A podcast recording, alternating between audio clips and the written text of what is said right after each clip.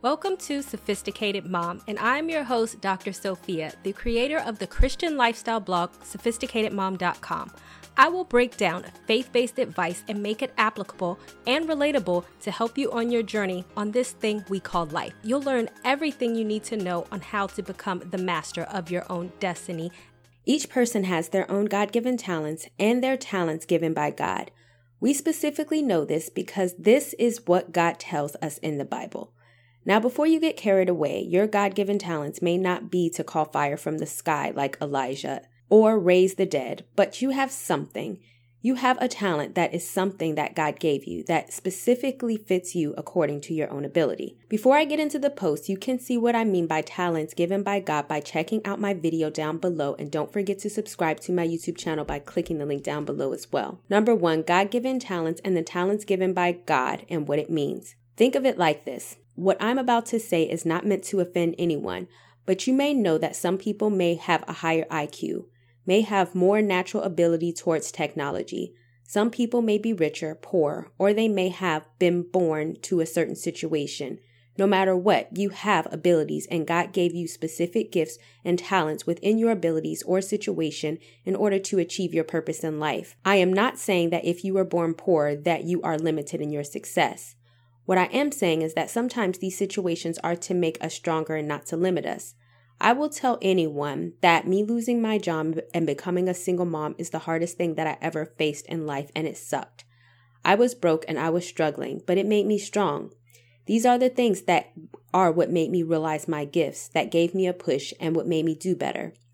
Like the Bible verse says, God will never put more on us than we can bear in 1 Corinthians 10:13. Number two, the parable of the talents. To give you some context in what I am saying, I want to go into the parable of the talents.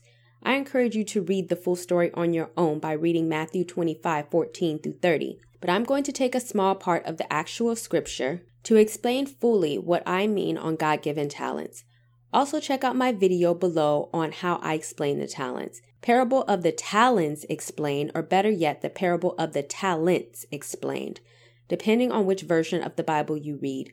I personally like to read from the Amplified Bible, which you can get the one that I like to read by clicking the link down below, just because it gives you a better understanding of the full context of the verse. Now going into the parable, picking up from verse 14 to 18. For it is just like a man who was about to take a journey, and he called his servants and entrusted them with his possessions. To one he gave 5 talents, and to the other 2, and to the other 1, each according to his own ability, and then he went on his journey. The one who had received the 5 talents went at once and traded with them, and he made a profit and gained 5 more. Likewise, the one who had 2 made a profit and gained 2 more. But the one who had received the 1 went and dug a hole in the ground and hid his master's money. Matthew 25:14-18.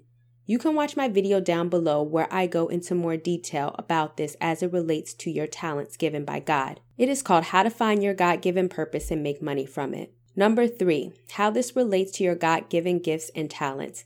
The parable of the talents is a metaphor. The man in the scripture of God and the servants in the scripture is you. When God created you, he put you on this earth, made you in his own image, Genesis 1:27. Breathe his life into you, Genesis 2:7, which in a way means that God did entrust us with some of his possessions here on earth just to see what we would do with them, or better yet, expecting us to do something with them. Number 4, God did not give us all the same life, but he did give us all the same opportunity. Was it fair that one servant got 5 talents, one got 2, and one got 1? No, it wasn't fair. But each person all got something, and they all got something according to what they were able to do with it.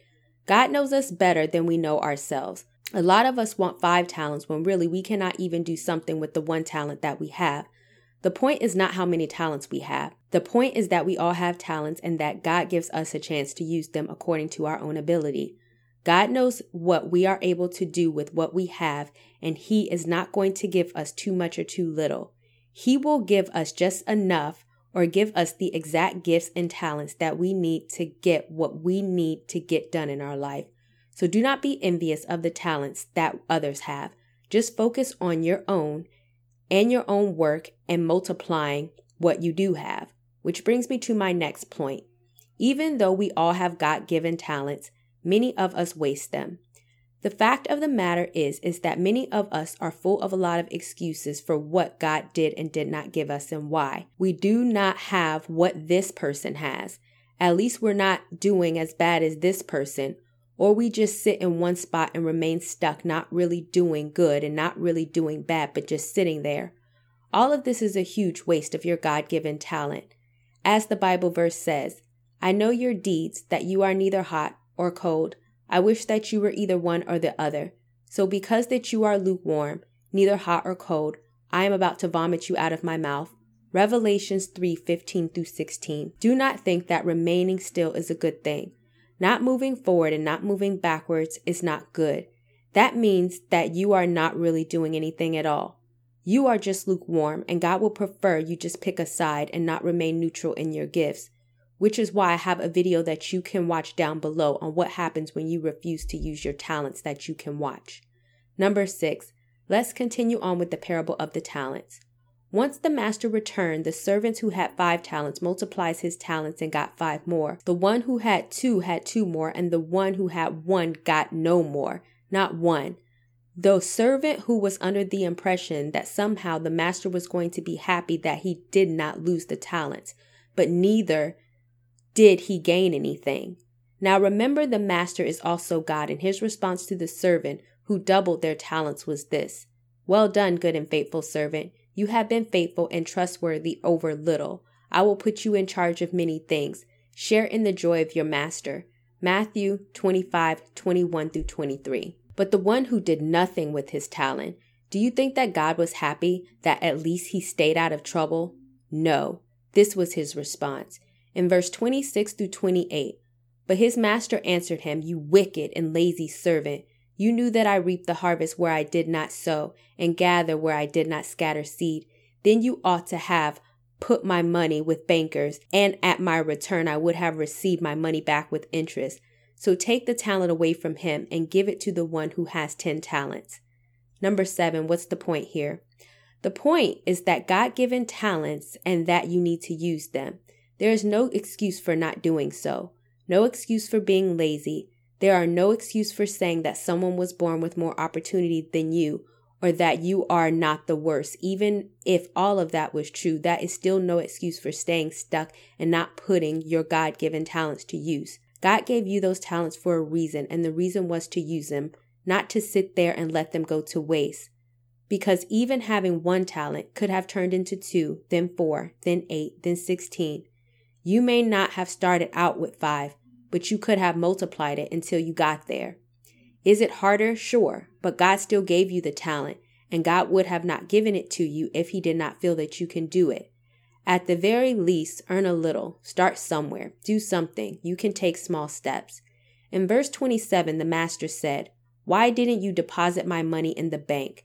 At least I could have gotten some interest on it. At least that would have been something. But no, the man hid his talent in the dirt, in the darkness, afraid and was ashamed. Verse 25, I was afraid I would lose your money, so I hid it in the earth. Look, here is your money back. Notice the man with the 1 talent literally hid the talent into the ground, meaning that the servant was afraid of his own talents, afraid of the talents that God gave him so much that he hid his light into the ground, which is what so many people do, that they are afraid to step out on faith. Afraid that their talent is not good enough, afraid that they will fail, and so to them, not trying is the best option. When really, if God gave you the talent, then you know that you will succeed at it because God gave it to you according to your own ability. And literally, that is why God gave it to you, because he knew that you and only you could use it to make something out of it. So the fact that you hid it or are ashamed of it makes no sense whatsoever. Number 8, not using your God-given talents are a waste. For everyone who has and values his blessings and gifts from God, and has used them wisely, more will be given, and he will be richly supplied, so that he will have an abundance. But from the one who does not have, because he has ignored or disregarded his blessings and gifts from God, even what he does not have will be taken away. And throw out the worthless servant into the outer darkness, in the place of grief and torment. There will be weeping over sorrow and pain, and grinding over teeth, over distress and anger. Matthew 25:29-30, meaning that your gifts are like use it or lose it type of thing. Do you think that God is going to put his gift in you to go to waste, apart from himself, to sit there and be buried into the ground? No. So if you don't want to use it, then God will take your gifts along with your blessings, and he will give them to someone else. God wants the parts of him that he gives to us people to be used, not to be sitting dormant collecting dust. If there is anything that you need to take away from this post, we all have God-given talents. No matter who you are, where you're from, how much you have, how smart you are, how you look, you are meant to be used for your own good. The people who benefited from the talents are the ones who the master gave the talents to. And each of your God-given talents and gifts are a little piece of God. Never fear that you cannot make success happen with what you have. Your situation is no surprise to God, and he literally gave you everything within yourself to make things happen. If you know someone who may need to read this blog post, then go ahead and share it with them. Last but not least, finding your God-given purpose starts in your mind, and that is where my Christian Manifestation Guide comes in. Both affirmations and Bible verses, just like the Bible says, speak life into your situation. Believe you can use your God-given gifts, and believe that you have whatever you need within your own gifts to make your dreams come true. You can click the link down below to buy my Christian Manifestation Guide.